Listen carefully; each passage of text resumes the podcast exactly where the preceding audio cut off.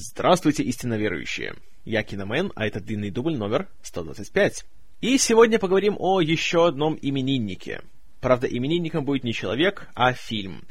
Потому что сегодня, 17 июля 2012 года, исполняется ровно 25 лет с тех пор, как на экраны вышел художественный фильм под названием «Робокоп», также известный как «Робот полицейский». История офицера полиции по имени Алекс Мерфи, которого зверски убивают при исполнении, а затем воскрешают в рамках новой большой корпоративной программы по созданию будущего правоохранительных органов. Этот сюжет зародился в сознании сценариста Эда Ньюмайера в начале 80-х, когда он работал на студии Universal в должности младшего менеджера. И несмотря на то, что это была, в принципе, довольно завидная позиция, он терпеть не мог свою работу и хотел как можно быстрее от нее избавиться. И решил, что для этого ему нужно написать сценарий. Он был большим поклонником фантастики, и идея Робокопа у него зародилась, когда он услышал о фильме по названием «Бегущий по лезвию», и услышал название оригинального романа, по мотивам которого он был снят «Мечтают ли андроиды об электроовцах?» или по-другому можно перевести «Снятся ли андроидам электроовцы?». И вот сама эта идея того, что у роботов могут быть сны, его очень привлекла, и постепенно он начал ее развивать. Также он совместил ее с такой мыслью о том, что а вот что, если бы роботехника достигла таких э, высот, что в полиции вместо людей работали бы роботы? И какая была бы реакция роботов на то, что они увидели? Ведь они механические создания, запрограммированные, у них нет никакой, э, что свободы воли или какого-то желания нарушать правила, и как бы они воспринимали преступность, и как бы они к этому относились. И из этой идеи он постепенно решил развить полноценный сюжет. Он поделился своей идеей со своим другом, тоже сценаристом, Майклом Майнером, который сказал, что «О, фильм про роботов, я люблю роботов, давай писать вместе». И таким образом вдвоем они взялись за Робокопа. И у Майнера, в свою очередь, была тоже идея под названием «Суперполицейский», согласно которой человек попадал в несчастный случай, был сильно травмирован, и для того, чтобы поддерживать его при жизни, ему должны были подключить к какому-то специальному устройству. Но это устройство не только поддерживало его жизнедеятельность, но еще и давало ему суперсилу. И таким образом он становился суперполицейским. И таким образом Майнер и Ньюмайер объединили свои усилия и написали сценарий под названием «Робокоп» с подзаголовком «Будущее правоохранительных органов». Энтузиазма еще добавляло им то, что они писали сценарий во время выхода на экраны «Терминатора». И наблюдалась такая в целом большая мода на роботов в кино, поэтому они поняли, что из этого может что-то получиться. Однако «Терминатора» они принципиально не смотрели, пока не закончили сценарий, чтобы не было соблазна взять и украсть у Кэмерона какую-нибудь идею. Когда сценарий был готов, разумеется, Ньюмайер и Майнер стали отправлять его по всем студиям. Студии же прекращали с ними все разговоры на стадии названия — Потому что Робокоп, робот-полицейский, это всем казалось очень глупым, очень каким-то трэшевым и не заслуживающим их внимания. Хотя нашелся один человек, которого эта идея заинтересовала. И им был продюсер Джон Дэвисон, который уже имел немалый опыт работы в кино. Среди прочего, он продюсировал «Пиранью» и «Аэроплан». И Робокоп, несмотря на глупое название, его очень даже привлек, и он взялся его продвигать дальше. К тому времени, как Дэвисон взялся за Робокопа, Терминатор уже вышел на экраны, стал большим хитом, и Дэвисон решил, что стоит попытать счастье и пойти на студию Орион, которая выпускала Терминатора. И он не ошибся. Студия согласилась финансировать фильм и в конечном итоге выделила на его съемки 13 миллионов долларов. Хотя никто не видел в этом проекте какого-то такого, знаете, большого хита, и никто не относился к нему с каким-то таким пиететом. Это был просто еще один среднебюджетный фантастический боевичок. Тогда же у фильма появился официальный продюсер Арне Шмидт, для которого это был первый э, полноценный продюсерский проект. Хотя реально Робокопом все-таки управлял Дэвисон, но он получил титул исполнительного продюсера. Но не суть. В общем, нашли создатели себе студию, надо было найти еще режиссера. А вот с этим были трудности, потому что ни один американский режиссер, к которому они обращались, даже и думать не собирался о том, чтобы делать такой фильм. Поэтому Дэвисон и Ньюмайер стали думать о расширении спектра и стали искать режиссера, например, из Европы. И, как они говорят, просто пошли по алфавиту. Дошли до буквы «В», и там оказался Пол Верхувен, режиссер из Голландии, который уже успел нашуметь своим фильмом «Оранжевый солдат» в 79-м, который, как помните, сделал звездой Рутгера Хауэра. И в то время в Голландии у Верховена начались большие проблемы с местным правительством. Оно как раз поменялось, э, поменялось, скажем так, из правых на левых, с которыми у него были большие расхождения во взглядах. А так как все кино в Голландии делалось при государственной поддержке, то Верховен сразу мог забыть о том, чтобы делать то, что он хочет. Поэтому он сам уже начал думать о том, чтобы взять, да и смотаться куда-нибудь в Голливуд. Тем более, что он уже успел сделать свой первый англоязычный фильм под названием «Плоть и кровь» с тем же Рутгером Хауэром в главной роли, который был встречен довольно тепло, поэтому Верховен представлялся очень хорошим кандидатом. Правда, от сценария Робокопа он был не в восторге. По его словам, он почитал страниц 15, матернулся, бросил его на пол и пошел заниматься другими делами. Но затем сценарий почитала его жена, дочитала до конца, и все-таки настояла на том, чтобы он почитал его еще раз, и в этот раз более вдумчиво. И она его убедила, сказав, что тут есть сцена, где челу отстреливают руку. Тебе понравится. И Верховен, как большой любитель кинонасилия, подумал, что «О, руку отстреливают, такое еще не видел», и решил почитать. И уже тогда он признается, что он более внимательно отнесся к этому тексту, без всяких своих предубеждений, и увидел, что это не просто история о мужике, которого убивают и превращают в робота, а это история полная всяческих философских глубин и психологических высот, и она начинена социальными и философскими комментариями, и его это очень привлекло. И кроме того, он увидел в истории Мерфи то, что он называет историей американского Иисуса — История человека, который творит добро, но при этом его несправедливо убивают, затем он воскресает, и идет дальше творить добро. Только в отличие от библейского Иисуса, он американский. А без чего немыслима Америка? Конечно же, без огнестрельного оружия. И Верхувен в качестве идеальной иллюстрации этого видел одну из финальных сцен, когда Мерфи мстит своему главному обидчику, мерзкому садисту Кларенсу Бозикеру, и говорит, что «больше я тебя не арестовываю», и идет к нему практически по воде, сами понимаете, и собирается его пристрелить. Вот э, так Верхувен видел современную версию истории Христа. И это его больше всего привлекло, и поэтому он взялся за режиссуру Робокопа.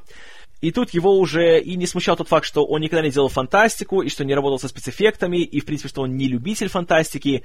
Сюжет просто его настолько заинтересовал, что он решил в него вложиться. С собой Верховен пригласил еще и двух своих э, хороших пар- творческих партнеров оператора-постановщика Йоста Вакано, который снимал того же «Оранжевого солдата», а также композитора Безила Полидуриса, который писал музыку для «Плоти и крови». А другую важную часть съемочной группы здесь уже привлек Джон Дэвисон. И именно благодаря исполнительному продюсеру у фильма появился мастер по гриму и дизайнер костюма Робокопа Роб Ботин, с которым он работал еще на «Пиранье», когда Ботину было 17 лет, а также мастер по спецэффектам Фил Типпет, который отвечал за сцены, связанные с гигантским роботом Эдом 209, которого Типпет реализовал с помощью покадровой анимации. И с Дэвисоном Типпет также был знаком по работе над «Пираньей». Ну и кроме того, как вы помните, Типпет был одним из первых э, членов-основателей ILM. Так что э, не лишь бы кто. А вот с подбором актеров все было далеко не так легко. В первую очередь в плане поиска исполнителя роли Мерфи и Робокопа. Тут актер должен был отвечать нескольким требованиям. Во-первых, он должен быть достаточно худым по своей форме, потому что на него нужно было еще надевать весь этот гигантский металлический костюм. Во-вторых, у него должна быть достаточно колоритная нижняя половина лица, потому что большую часть фильма зритель будет видеть только ее. И, кроме того, он еще должен быть хорошим актером. И на самых ранних стадиях пришлось отказаться от таких кандидатур, как Арнольд Шварценеггер, Рутгер Хауэр и Майкл Айронсайд. Именно потому, что они были слишком большими по размерам. И на протяжении четырех месяцев э, шел поиск исполнителя главной роли, но как-то вот э, Верховен все не мог найти того, кто ему нужен. Пока в один прекрасный день роль не предложили актеру Питеру Уэллеру, который звездой не был, но в то время уже обрел некоторую культовую популярность благодаря фильму uh, The Adventures of Buckaroo Banzai Across the Eighth Dimension. То есть э, примерно как э, приключения ковбоя Банзая в восьмом измерении. И кандидатура Уэллера была очень выгодной, потому что он и физически хорошо подходил, и он сам много занимался и бегом, и восточными единоборствами, поэтому он был в отличной физической форме, он был достаточно вынослив, и он был хорошим актером. Верховен сразу ему сказал, что эта работа для него будет адом. Но Уэллер посчитал, что тут будет что-то такое интересное, и для него работа в костюме робота была хорошим шансом э, освоить навыки пантомимы о чем он давно мечтал. Поэтому у Робокопа появился свой Робокоп, И Уэллер, не теряя времени, сразу нанял себе личного хореографа по имени Мони Якин, и на протяжении нескольких недель они встречались в Центральном парке города Нью-Йорка, Уэйр надевал на себя футбольную экипировку, и они отрабатывали его различные движения. В то же время шел дальнейший подбор актеров, и на главную женскую роль, напарницы Мерфи по имени Энн Льюис, сначала была взята актриса Стефани Цимбалист.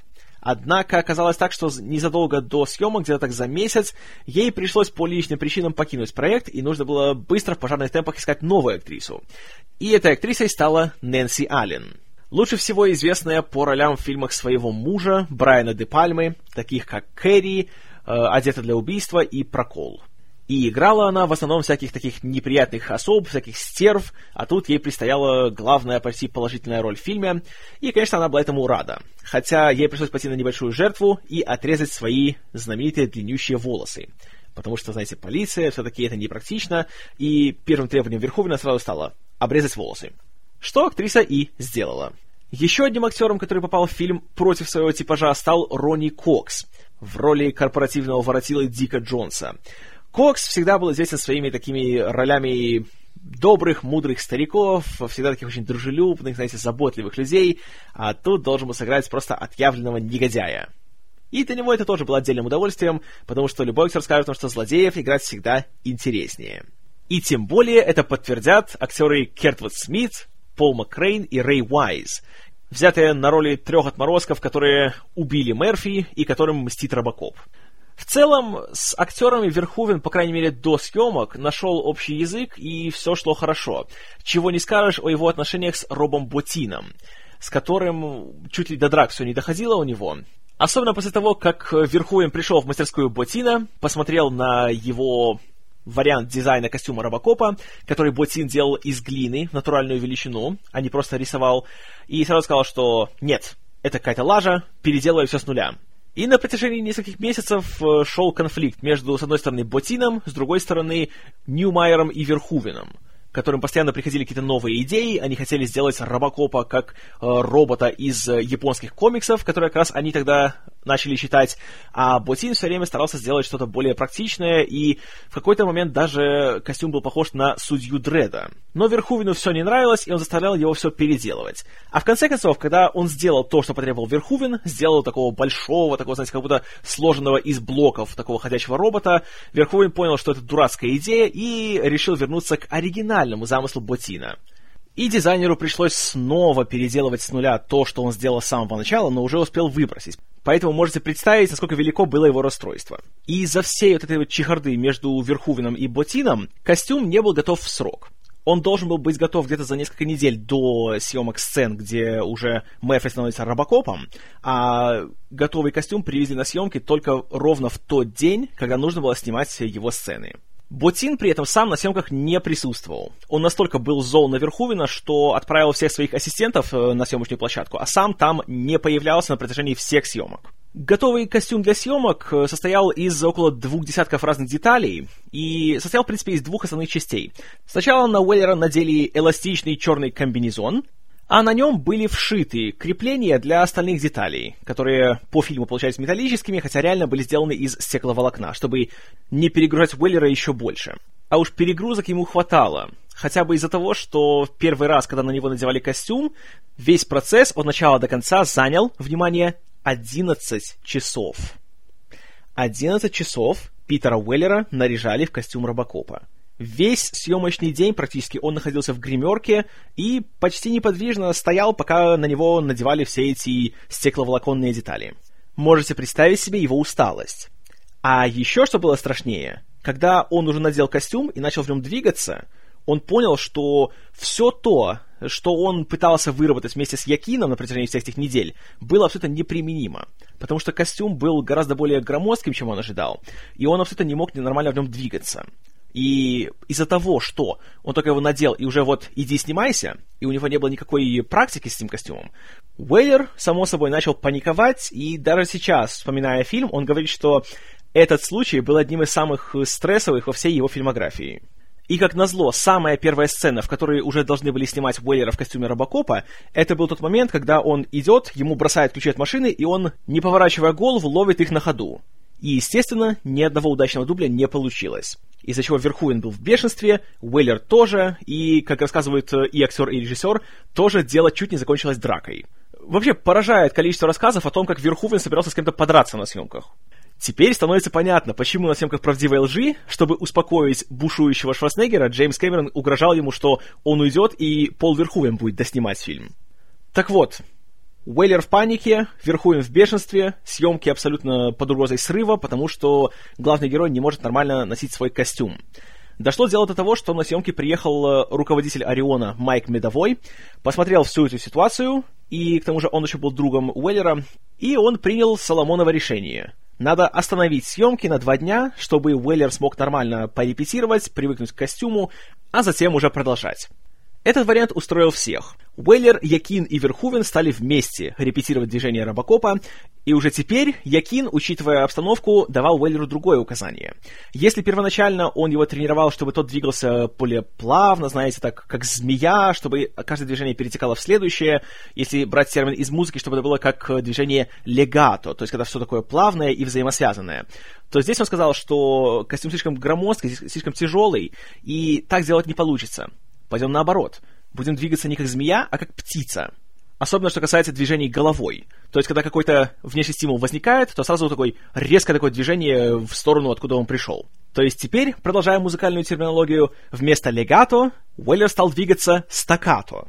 То есть больше рывков, больше резких движений. Но даже несмотря на то, что Уэллер за эти два дня успел освоить свой костюм, съемки для него шли ох, как не сладко.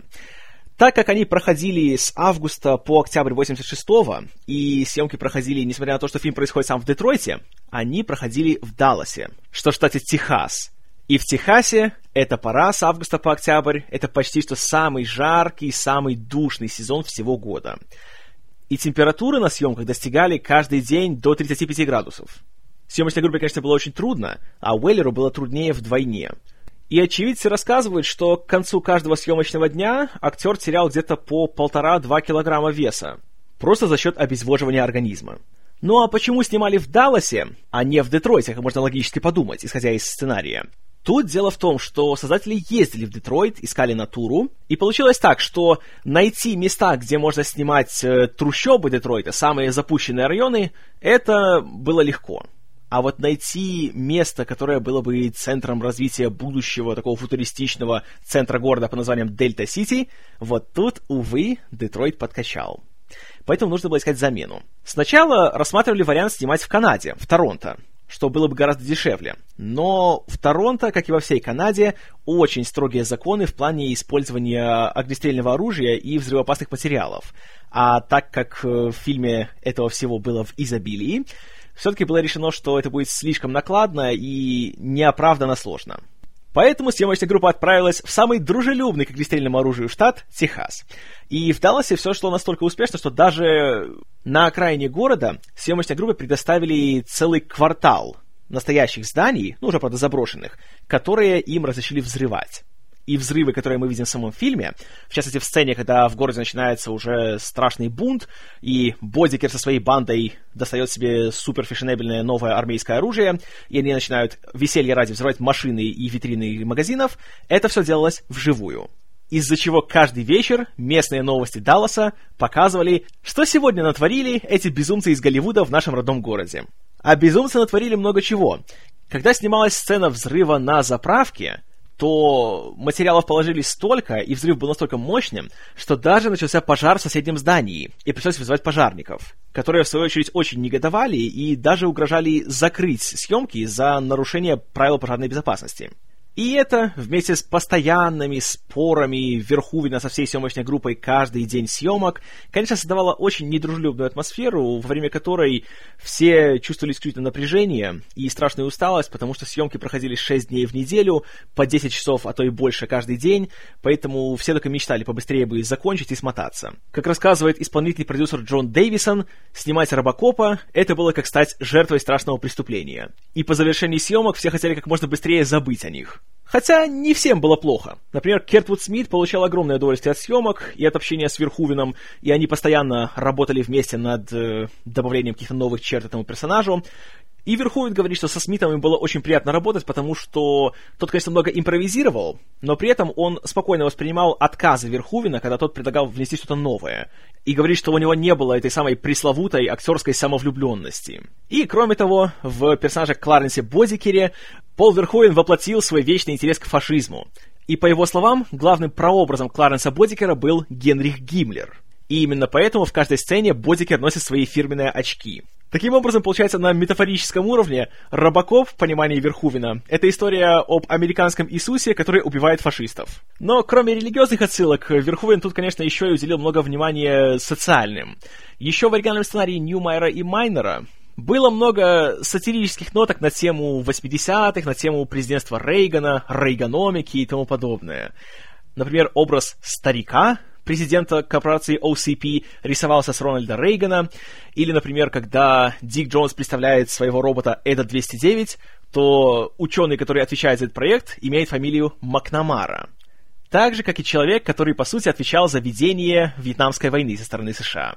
А что касается самого Эда 209, то за его дизайн отвечал Крейг Хейс, а за его анимацию Фил Типпет. И одну очень важную деталь в его дизайн тоже внес Пол Верхувен по первым задумкам у Эда были своеобразные глаза в его передней части, на что Верховен сказал, что нет, он должен быть, в кавычках, слепым. То есть, чтобы у него не было ничего похожего на какое-либо лицо. И это, по словам Верхувина, было метафорой того, что Эд по замыслу Джонса должен был стать заменой всей полиции, и он должен был патрулировать город. И он был таким вот слепым, в кавычках, солдатом, который слепо выполняет все указания сверху. И, как вы думаете, кто был прообразом для Эда-209? Да, фашистские войска. Верховен вообще большой поклонник темы фашизма, и очень он любит ее развивать в своих фильмах. Когда дойдут до Звездного десанта, то там это будет еще подробнее показано и еще колоритнее. Но это все в будущем. А что касается Эда 209, поразительно, как он был анимирован. Так как бюджет у фильма был не очень большим, у создателей не было денег на использование синего экрана и затем уже на комбинирование отдельно снятых кадров с роботом на фоне кадров с живыми людьми. Поэтому все практически его сцены, где он движется, были сделаны с помощью покадровой анимации. Но не просто покадровой анимации, а, во-первых, с использованием миниатюр. И Типпет использовал макеты самого Эда и Робокопа в масштабе где-то 1 к 16. И что интересно, он их снимал на фоне спроецированных кадров, уже отснятых э, сцен из фильма. То есть как это все делалось? По сути, у Типпета была такая большая как бы коробка с миниатюрными декорациями сцен. В ней стояли макеты роботов, и на одну из стен с проектора выводился стоп-кадр, который уже был снят э, под руководством Верхувина. И на фоне этого стоп-кадра Типпет располагал макеты и ставил их так, чтобы опять же, с помощью грамотной съемки создавалась такая иллюзия, что они находятся на одном уровне с живыми людьми, и они такого же размера, хотя в реальности они гораздо меньше были. И так он э, все это анимировал по одному кадру. То есть 24 кадра в одной секунде, 24 раза он менял их положение, он э, менял стоп-кадр, который проецировался, и таким образом все это вот приводил в движение. Если учесть то, что Эд 209 появляется в фильме где-то минут примерно на 5, то посчитайте. 5 минут по 60 секунд по 24 кадра. Неплохо, правда? Ну а уже по завершении всех съемок, всей работы над спецэффектами, фильм монтировал Фрэнк Уриосте, который к тому времени уже поработал над такими вещами, как «Конан Разрушитель» и «Попутчик». Монтаж фильма тоже встретил одно немаловажное препятствие. Когда фильм отправили в Американскую ассоциацию кинематографистов для получения рейтинга, э, тамошние цензоры были настолько в шоке, что сказали, все, мы этому фильму ставим только рейтинг X то есть, по сути, порнографический рейтинг, из-за насилия в фильме. В ответ на что Верховен просто недоумевал, говоря, что «Ну вы посмотрите, как оно снято, это насилие. Оно же гипертрофировано, оно возведено в пятую степень, такого в жизни не бывает. И оно карикатурное, оно мультяшное. Ни один нормальный человек не будет воспринимать его всерьез, люди будут смеяться». Но цензоры в это не поверили, поэтому пришлось вырезать что-то около одной минуты из фильма. И тогда фильм получил заветный рейтинг R и выпущен в прокат он был 17 июля 1987 года. И несмотря на все муки и проблемы и конфликты, которые возникали при его создании, фильм оказался безоговорочным успехом. Отзывы критиков были по большей части положительные, хотя, конечно, некоторым не понравилось насилие, не понравился общий саркастично-циничный тон фильма. Но, тем не менее, все сходились во мнении, что экшен Верховен умеет снимать хорошо, и фильм зрелищный, динамичный, такой бодрый, и посмотреть его стоит.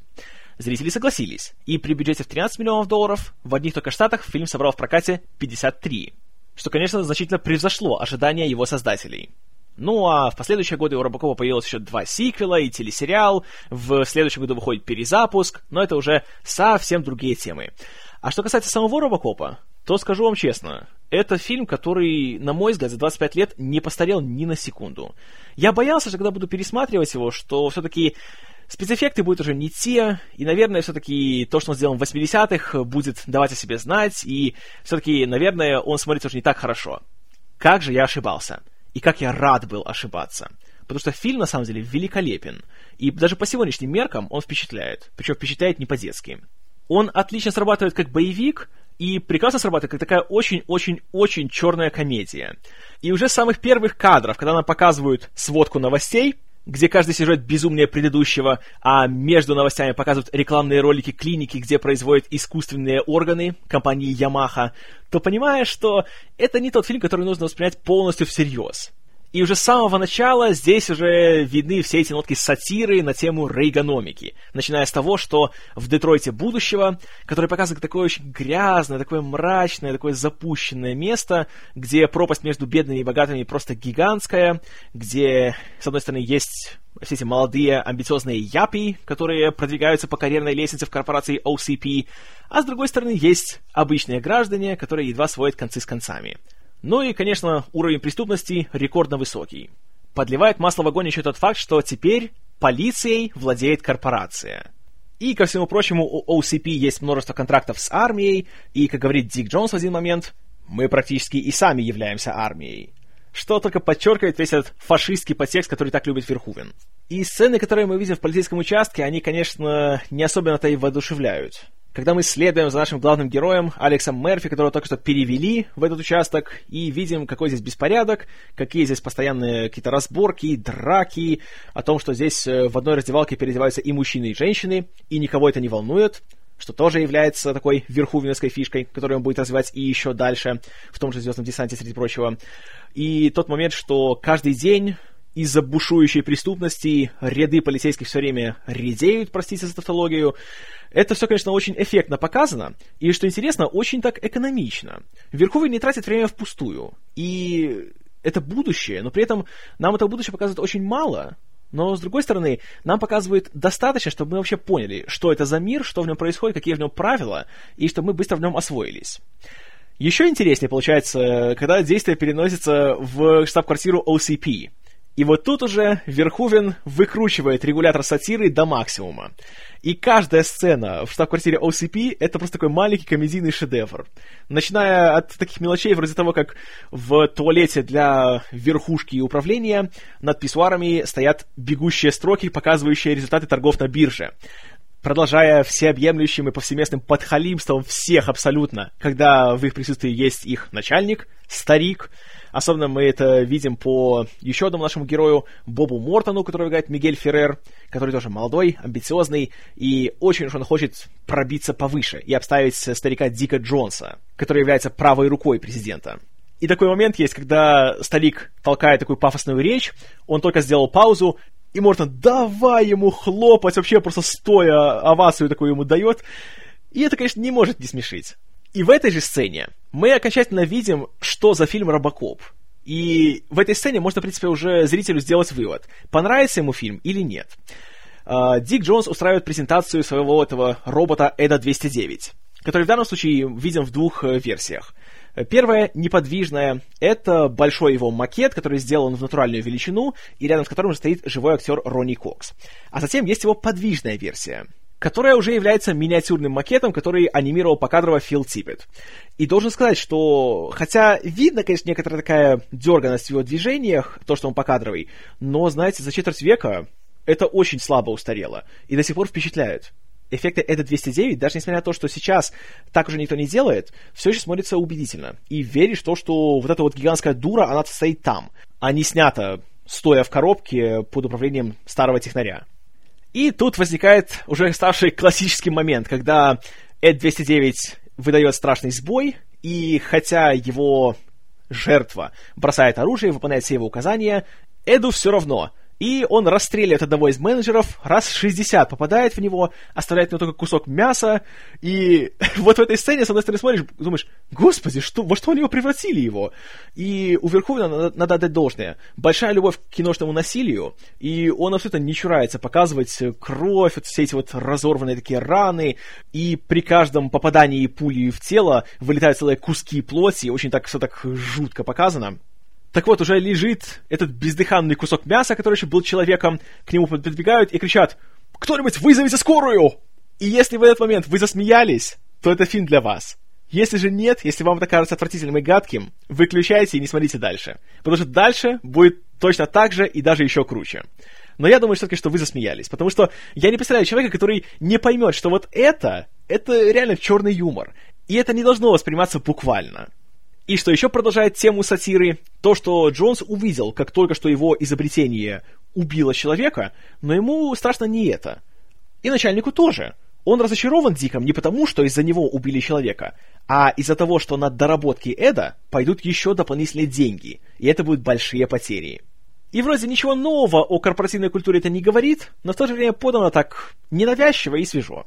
Затем, когда мы возвращаемся уже к нашим главным героям, к нашему товарищу Мерфи и его напарнице Льюис, который тоже, надо сказать, что Нэнси Аллен, несмотря на то, что появилась она в последний момент, чертовски хорошо играет и очень, главное, убедительно выглядит в роли такой, знаете, крутой работницы полиции, которая, если надо, то еще, знаете, хорошенько справа и даст в морду, и веришь то, что если она даст тебе в морду, то ты упадешь. И их первая совместная сцена, они очень хорошо позволяют нам узнать персонажей, и, что еще очень важно, и сценаристы, и режиссер очень грамотно используют всякие какие-то ключевые жесты или коронные фразы персонажей, которые традиционно в любом фильме играют просто такую, знаете, развлекательную роль, а здесь они впоследствии помогают продвинуть сюжет вперед, начиная от того, как Мерфи любит немножко так выпендристо повертеть свой пистолет на пальце перед тем, как его засунуть в кобуру обратно, потому что это любит его сын, потому что он смотрит телесериал, где главный герой так делает каждый раз, когда убивает злодея. Или коронная фраза Мерфи «Живым или мертвым ты пойдешь со мной». И опять же, эта сцена идет быстро, она не затянута, слишком долго мы на ней не концентрируемся, но мы узнаем ровно то, что должны узнать. И тут уже вскоре начинается экшен. Льюис и Мерфи преследуют банду нашего главного злодея Кларенса Бозикера, который играет Кертвуд Смит. И должен вам сказать, что вот это вот его центральная шайка, то есть он сам и его партнеры Эмиль, которого играет Пол Макрейн, и Леон, которого играет Рэй Уайз, ох, как же они хороши. Серьезно, вот каждая сцена с ними — они вот настолько притягивают к себе внимание, они по-хорошему переигрывают, но как бы в данной атмосфере как раз это смотрится уместно. И видно, что они с таким вот вкусом все это делают, с таким вот удовольствием. Особенно Смит. Каждая фраза Бодикера — это просто маленький шедевр. И просто видишь по всем этим актерам, что они понимают, что они тут не Шекспира играют. Они играют злодеев. А что самое важное, когда играешь злодея? Получать удовольствие. И они его ох как получают а следовательно получает удовольствие и зритель. И они прекрасны. Что интересно, Смит много своих реплик импровизировал. Например, одна из его самых таких коронных, самых известных фраз в сцене, которая происходит на фабрике по производству кокаина, когда начинается такая очень напряженная сцена между двумя сторонами, когда все достают свое оружие и думают, что «У, что сейчас будет?» Он смотрит, так улыбается, так «У, guns, guns, guns!» Это была придумка Кертвуда Смита. В сценарии этого не было. В общем, великолепные злодеи, просто вот именно что злодеи, такие противные, такие вот гады, что так и ждешь, когда же наконец-то их настигнет адская справедливость. А затем, когда уже наши герои их настигают на каком-то заброшенном заводе, тут происходит еще одна сцена, которая тоже безумно эффектно сделана, очень запоминается, но уже в другом плане. Здесь, по сути, то же самое насилие, которое было в сцене в штаб-квартире OCP, но, несмотря на то, что используют те же средства, в ней уже не до смеха. И это момент, конечно же, когда преступники окружают Мерфи и жесточайшим образом с ним расправляются. Начиная с того, как Бодикер сначала отстреливает ему ладонь дробовиком, затем руку, а затем подключаются остальные и просто превращают его в решето. Шокирующая сцена. И здесь вот надо отдать должное Верхувину. Он знает, когда сделать насилие комическим, а когда сделать его на самом деле шокирующим. И заставить зрителя реально, знаете, вздрогнуть. И здесь ему это удалось на все сто.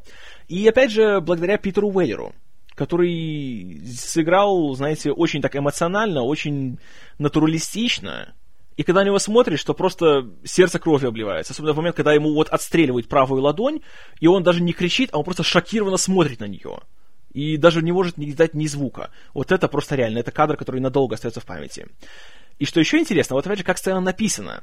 И в этот момент, когда оказалось, что все, Мерфи уже понимает, что ему конец, и видно на его лице, знаете, такой страх, но при этом он держится до конца.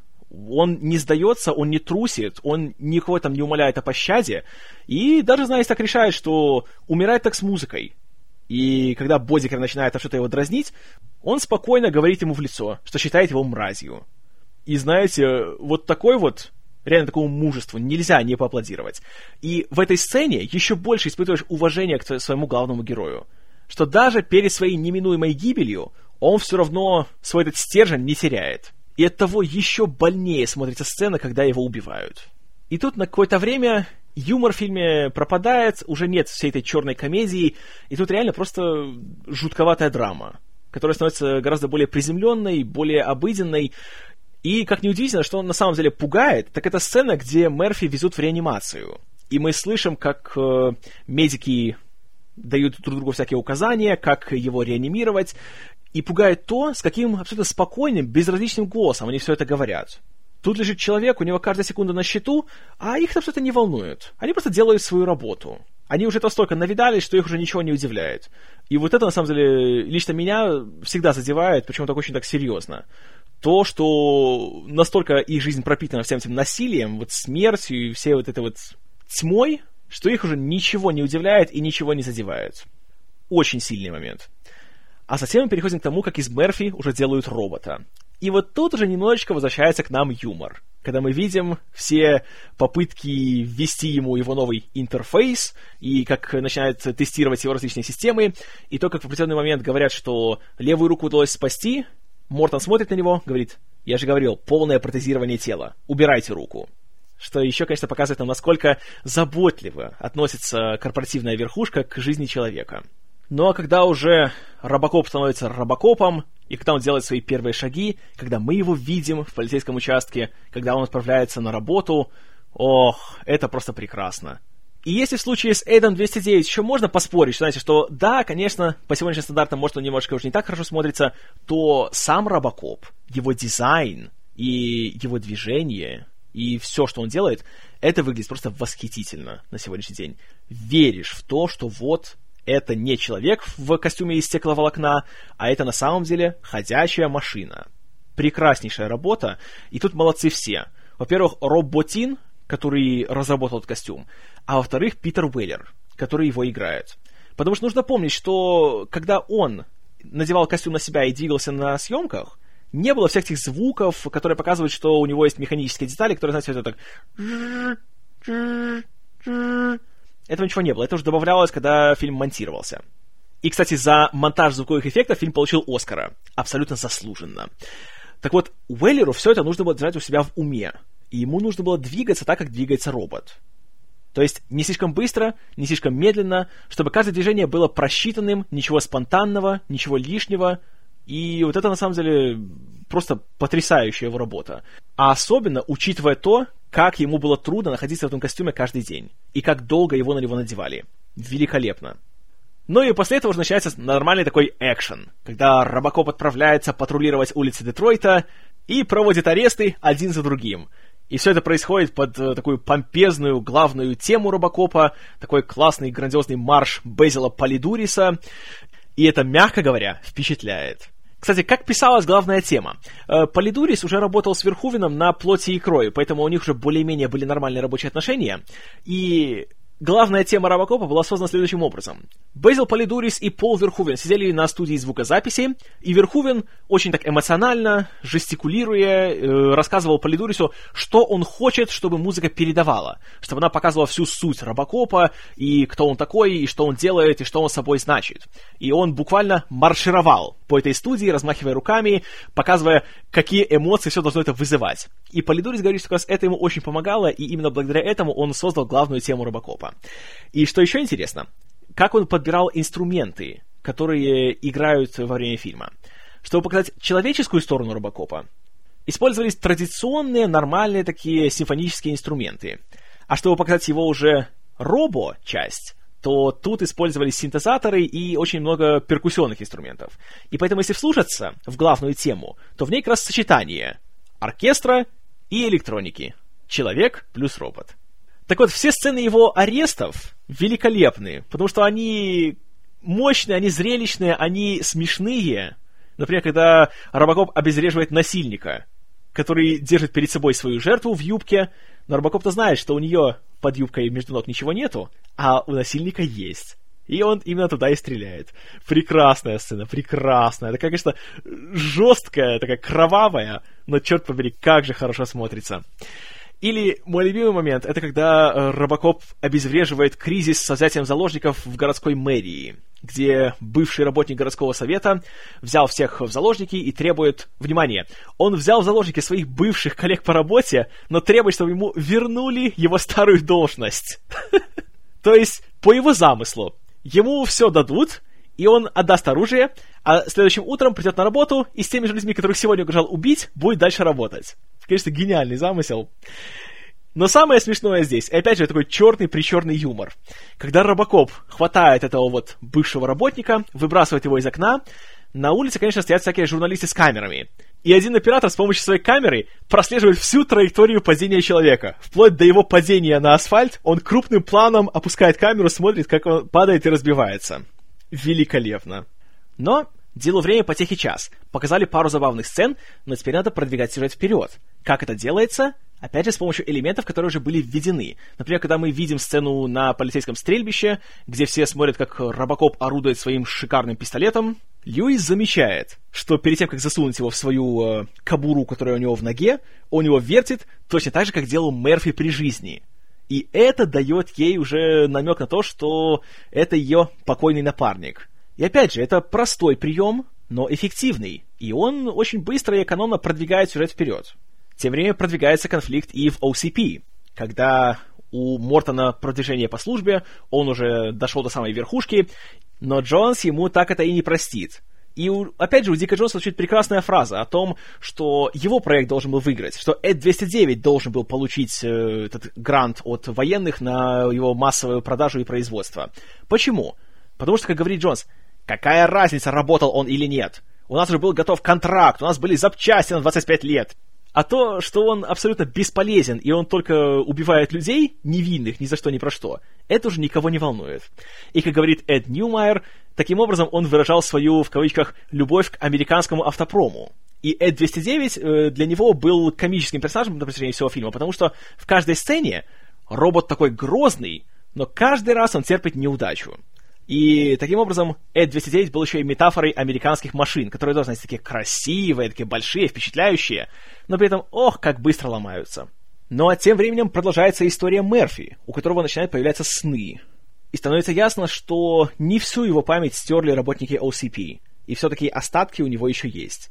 И он отправляется узнать, почему это он это видит, и что с ним происходит, и кто он такой на самом деле. И опять же, сцены, когда он узнает о том, где он жил, что у него была семья, и вот эти вот маленькие всплески его воспоминаний, и то, как он ходит по своему уже теперь пустому дому, очень эффектно сделано. И снова такие, все эти сцены очень небольшие, они без всякого там слезовыжимательства, но при этом мы понимаем, что чувствует герой, несмотря на то, что он, по сути, он машина, он не должен ничего чувствовать. И это сделано, повторюсь, за счет отличной актерской работы Уэллера. Потому что мы видим в принципе, от самого актера только его нижнюю челюсть, но вот потому, что он настолько как это вот органично движется, и настолько он уже вжился в этот костюм, то ему веришь и ни на секунду не перестаешь. И тут уже фильм переходит в режим истории мести. И Робокоп систематично начинает отыскивать и отлавливать всех своих обидчиков начиная с Леона Нэша, который играет Рэй Уайз. И тут еще одна прекрасная сцена, которая происходит в ночном клубе, где Робокоп приходит, чтобы его задержать, но Леон думает, что он-то круче. Он достает пистолет, который Робокоп тут же выбивает у него из руки. И вот тоже верховиновский юмор. Он выбивает у него пистолет из руки, пистолет ловит какой-то чувак, который танцует где-то на фоне, и он абсолютно спокойно смотрит, он так, о, пистолет, круто, и продолжает танцевать. Гениально Затем Леон почему-то думает, что это робот, но если его ударить между ног, то можно спастись. Что он и делает, правда, не на того напоролся. И вот в этот момент смотрите очень внимательно. После вот момента, где он бьет его ногой, слышит такой вот звон и чувствует страшную боль, буквально где-то так на полсекунды здесь монтажер Фрэнк Уриосты вставил кадры режиссера Пола Верхувина. Там, видите, такой потлатый чел в очках, который судорожно дергает руками и имеет такое очень веселое выражение лица. Это Верхувен этот кадр появился из того, что между дублями, чтобы так немножко расшевелить статистов, чтобы они выглядели как реально клубные посетители, Верховен сам выходил, немножко так выплясывал, дергался и задавал им общий такой тон движения. И оператор Гест Вакану просто шутки ради предложил Верховину, а давай в камеру так вот немножко поделай, чтобы на память осталось. Он так и сделал. А потом Уриосты посмотрел это, посмеялся и подумал, что будет такое его хичкоковское появление в эпизоде. И получилось прекрасно. Просто прекрасно. Ну а дальше с каждым шагом Робокоп все больше и больше распутывает интригу, и оказывается, что на самом-то деле Бодикер имеет такую свободу действий не потому, что он такой крутой и страшный, а потому что у него есть поддержка свысока, и Дик Джонс его сообщник. И тут у нас опять-таки уже все больше развивается тема корпораций и их злого влияния, и у Робокопа есть его директива номер 4 — говорящий о том, что он не имеет права арестовывать и каким-либо образом причинять вред работникам OCP, точнее, работникам руководства корпорации. И эта сцена просто поразительна. Во-первых, в эмоциональном плане, когда ты видишь, как Робокоп начинает, начинает вот корчиться от того, как его программа начинает отключаться, и как он от этого страдает. Во-вторых, тот сам факт, что вот насколько опасно, когда корпорация начинает всем владеть. Особенно правоохранительными органами. Ну и, конечно, мотив того, что руководитель большой корпорации — это сообщник главного криминального авторитета, тоже очень символично. Но что еще страшнее в этой сцене, это то, когда сначала на Робокопа нападает Эд-209, от которого он чудом спасается, а затем вот это вот, опять же, самая злая ирония и вот на тему фашизма и слепого выполнения приказов. Он выходит в парковочный гараж, и там его ждет целая орава спецназовцев которому вообще все равно, что он сделал, почему и надо атаковать. Дали указание стрелять, и они стреляют. И, о боги, вот насколько была ужасающая сцена, где Мерфи расстреливали, еще печальная сцена, где расстреливают Робокопа. Безумно жалко его становится, и даже музыка в этот момент. Если раньше она звучала, знаете, так, так помпезно, так вот просто парила, то здесь едва слышно его главная тема. Что, опять же, очень красиво так символизирует его ослабленное состояние. И вот этот момент до сих пор сердце кровью обливается, когда я его смотрю. Просто поразительно, насколько он меня цепляет даже сейчас, хотя я уже сколько раз смотрел фильм, не перестает, не отпускает. Тут ему на помощь приходит Льюис, которая увозит его далеко за город, и она же помогает ему, наконец, полностью осознать свою человеческую натуру. Но при этом все равно тоже, что интересно. Вот за что большое спасибо и сценаристам, и режиссеру. Мерфи не до конца восстанавливает свою человеческую часть. Он осознает, что он был человеком, он помнит, что его убили, но как он говорит, что он чувствует свои, своих любимых, свою семью, но он не может их вспомнить. То есть, все-таки стерли его воспоминания, но вот такие вот какие-то обрывки остались, и именно они не дают ему покоя. И сцена, где он снимает свой шлем и впервые смотрит на себя в зеркале, потрясающе во всех планах. И в плане сюжета, и в плане того, какая-то красивая такая визуальная метафора того, что, снимая вот свою эту роботизированную часть, он открывает свое лицо, и таким образом он э, открывает то, что он был человеком. И кроме того, грим Роба Ботина в этом моменте просто великолепен. Это не выглядит так, будто, как на самом деле это было, что Уэллеру приклеили к затылку такую металлическую деталь, как будто вот у него металлический затылок. А это выглядит так, будто это металлическая голова, на которую просто натянули кожу с лица Питера Уэллера. Выдающаяся работа. Почему им не дали за это Оскара, я не знаю. Даже по сегодняшним меркам это великолепнейший результат. Но после этой сцены начинается грандиозный финал, где Робокоп, наконец, расправляется уже раз и навсегда с Кларенсом и остатками его шайки. И к тому времени в фильме уже была большая, грандиозная перестрелка на этой самой фабрике по производству кокаина, которая была прекрасна, совершенно, во всех смыслах, то здесь становится еще круче. Здесь, конечно, уже меньше экшена, меньше взрывов, спецэффектов и всего остального, но здесь берет не количеством, а качеством. И то, как Робокоп расправляется с каждым из них, это такое удовольствие. Вот такое просто чувствуешь вот именно удовлетворение от того, что наказание все-таки настигает подонков. И Эмиль, который на своем грузовике врезается в гигантскую цистерну с токсическими отходами, и он плавится, а затем Кларенс сбивает его на машине, от него остается такая, всякая такая мерзкая бесцветная масса. И Леон, который сначала заваливает Робокопа каким-то металлоломом, и такой довольный из кабины крана кричит «Кларенс, я завалил его, завалил!» А тут Льюис достает противотанковую пушку и разваливать его на куски. И вот такой момент, когда хочешь не хочешь, думаешь так, да, да, получай, скотина! Ну и, конечно, финальная драка между Кларенсом и Робокопом, это просто нечто. Это вот столько в этом эмоций, столько вот такого просто вот зверского такого, знаете, вот просто ярости такой смотришь, и просто кулаки сжимаются. И когда, наконец, Робокоп все-таки побеждает его своим этим э, шилоподобным манипулятором, которым он пользуется, когда заходит в компьютеры, когда он его засаживает Кларенсу в лицо, и мы не видим, как это происходит, но мы видим, как на него выплескивается такая вот сразу такой, не знаю, наверное, пол-литра крови. Ох, как же это смотрится, вот просто вот Ох, супер просто. Вот этого момента ждешь весь фильм, и когда он приходит, он не разочаровывает. Вот это Верховен умеет делать, как никто другой. Он использует насилие так, что оно, когда надо шокировать, оно шокирует, когда надо веселить, оно веселит, когда надо удовлетворить, оно удовлетворяет. Великолепно, совершенно. Ну и, конечно, самый уже финал, самая завершающая сцена, когда Робокоп приезжает в OCP, чтобы наказать Дика Джонса, и тут тоже значит, наступает такая ироничная сцена, когда он не может его убить, потому что директива 4. И Джонс уже, понимая, что он э, в, загнан в угол, он угрожает смертью старику, а старик находит выход. «Дик, ты уволен!» Директива 4 отменяется. О, красота! Ну, идеально! Джонс погорел именно за счет этой самой корпоративной культуры. Прекрасно.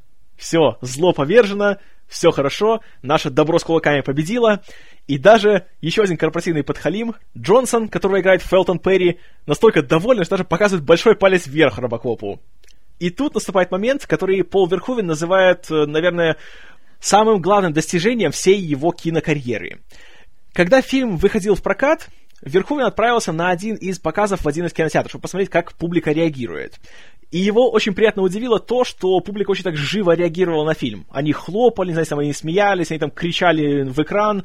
И в конце, когда уже все, Джонс уже убит, и Мерфи разворачивается и идет к выходу, старик говорит ему, «Хорошо стреляешь, сынок, как тебя зовут?» И еще до того, как он успел повернуться и сказать «Мерфи», Верховен рассказывает, вся аудитория хором заорала «Мерфи!» И Верховен говорит, что до сих пор это его самое приятное воспоминание вообще во всей его кинокарьере. Что он заставил публику вот настолько почувствовать такой вот восторг, что они вот так вот все радостно так заорали, вот были настолько на стороне фильма. И, знаете, трудно с ним не согласиться. Это потрясающий момент. И когда фильм заканчивается, то начинаешь об этом жалеть. И это один из тех фильмов, которые, когда он заканчивается, хочешь сразу посмотреть его еще раз, чтобы еще раз им насладиться.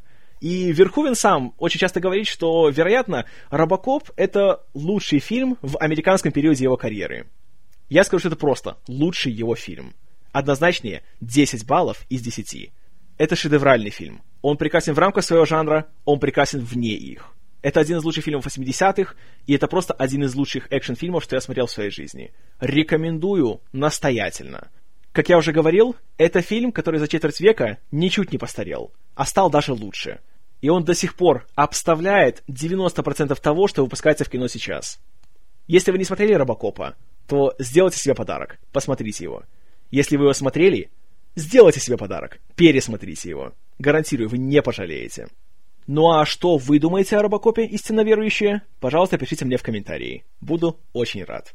А до следующего раза спасибо за внимание. С вами был Киномен. И мы здесь не трубы укладываем, мы говорим о поэзии.